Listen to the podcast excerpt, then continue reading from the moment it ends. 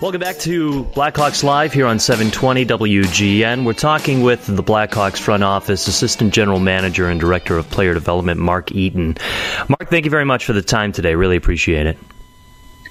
My pleasure, Joe. Thank you. So, I, I, got a question about w- what's going on right now in terms of the Frozen Four, and with the Blackhawks having a handful of players in that tournament. Is this a time to help those players, or is this a time to kind of hold back, let them focus on their games, and, and let the colleges handle them?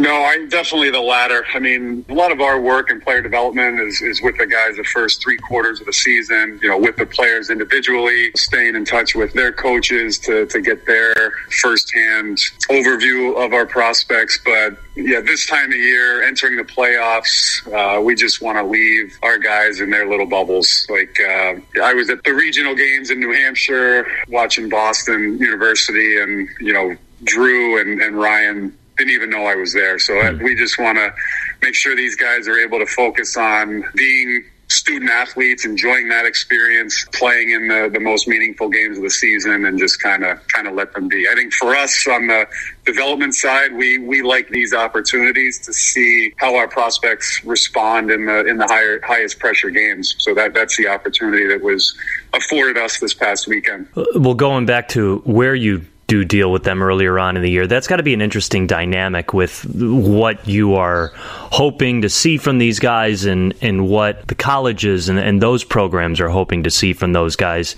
Are, are you in constant communication with those coaches of, of what you're looking at, or, or is it, again, one of those things where you just kind of back off and let them do their job? No, it's definitely a, uh, a balancing act through the course of the season. I think initially, the start of the year, when, when we draft a player and we know where they're going to be attending college or or major junior. First and foremost, our, our first order of business is, is establishing a relationship with the coaches that they're going to be spending potentially the next four years with. It's our realization that these guys are playing for other coaches. So it, it's up to us to learn the player, learn the, the, habits, maybe some of the things that make them great or some of the things that they may need to improve over the span of one to four years and make sure we're staying in touch with the coaches. And more often than not, I mean, it rarely happens where we don't see eye to eye. You know, us as a development staff and the and the college or, or major junior coaches. Usually, we have the same goals in mind for the players.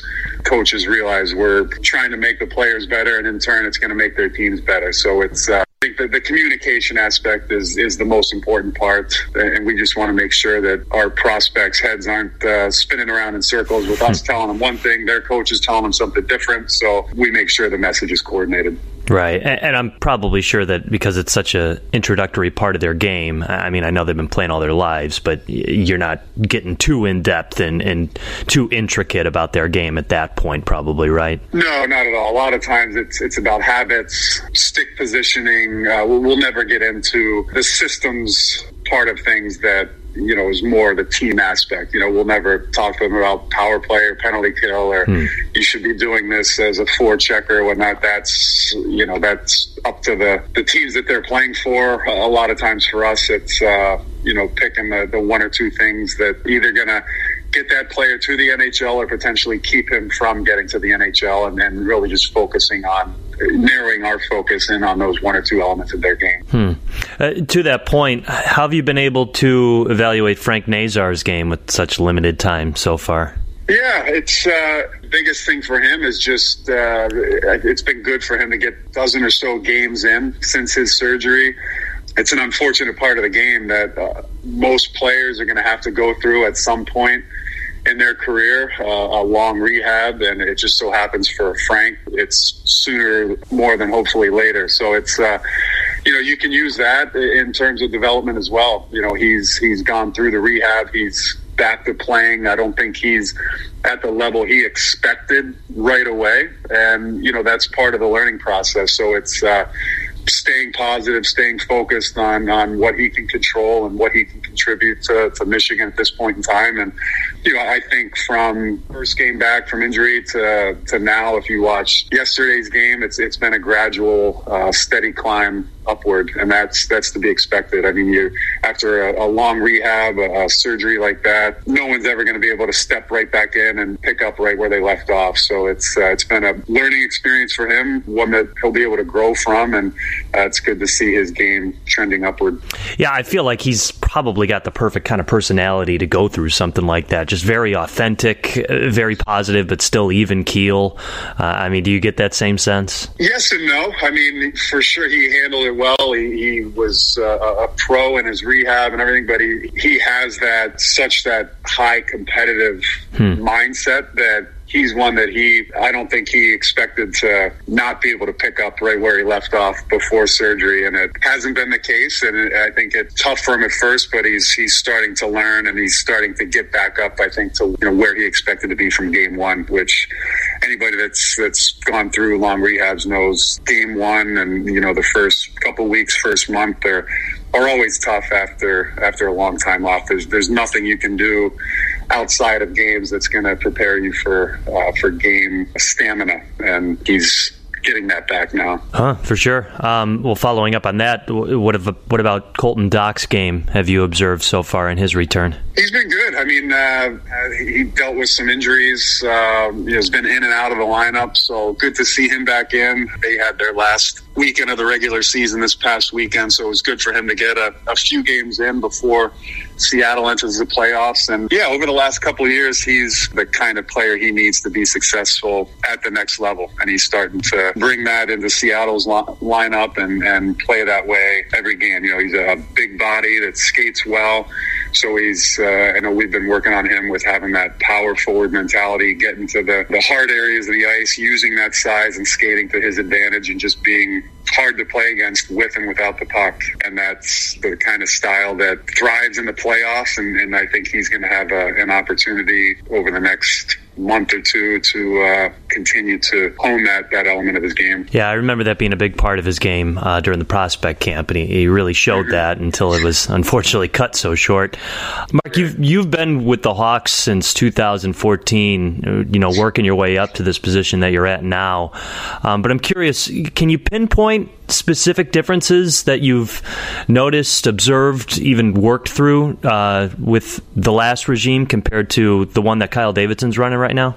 I, would say the biggest thing is just I think Kyle's done a great job of uh, defining and, and simplifying the identity of the team that we're trying to build in Chicago. And you know, I, I don't think it's any secret. We're we're looking for guys that can skate. We're looking for extremely high level compete in, in our in our players. And for us on the development side, knowing that's the foundation, that's where we start with all of our prospects and and we build out from there. You know, so we, you know, first and foremost with, with all of our guys, we talk about that compete level. We talk about not just skating speed, but being able to play fast. You know, thinking the game fast, moving the puck quickly. And so it, it's really helped us on the development end, just kind of narrow in, build a foundation, have a starting point with all of our prospects and just kind of expand from there with, with each of them individually, depending on their needs. And you're really seeing that. I mean, you're already seeing it at the NHL level with some of the guys that Davidson has acquired, whether it's you know a trade, uh, uh, moving uh, roster makeup, you know, with the asset of having the salary cap availability. Um, but it, he's hit on a lot of guys. Um, how do you? Is that a new aspect for your job for looking into? Because I, I, I, do want to get into the mental aspect of all this because I know the Blackhawks are putting a big emphasis on it, uh, making sure that's that's a huge part of a lot of these players' games.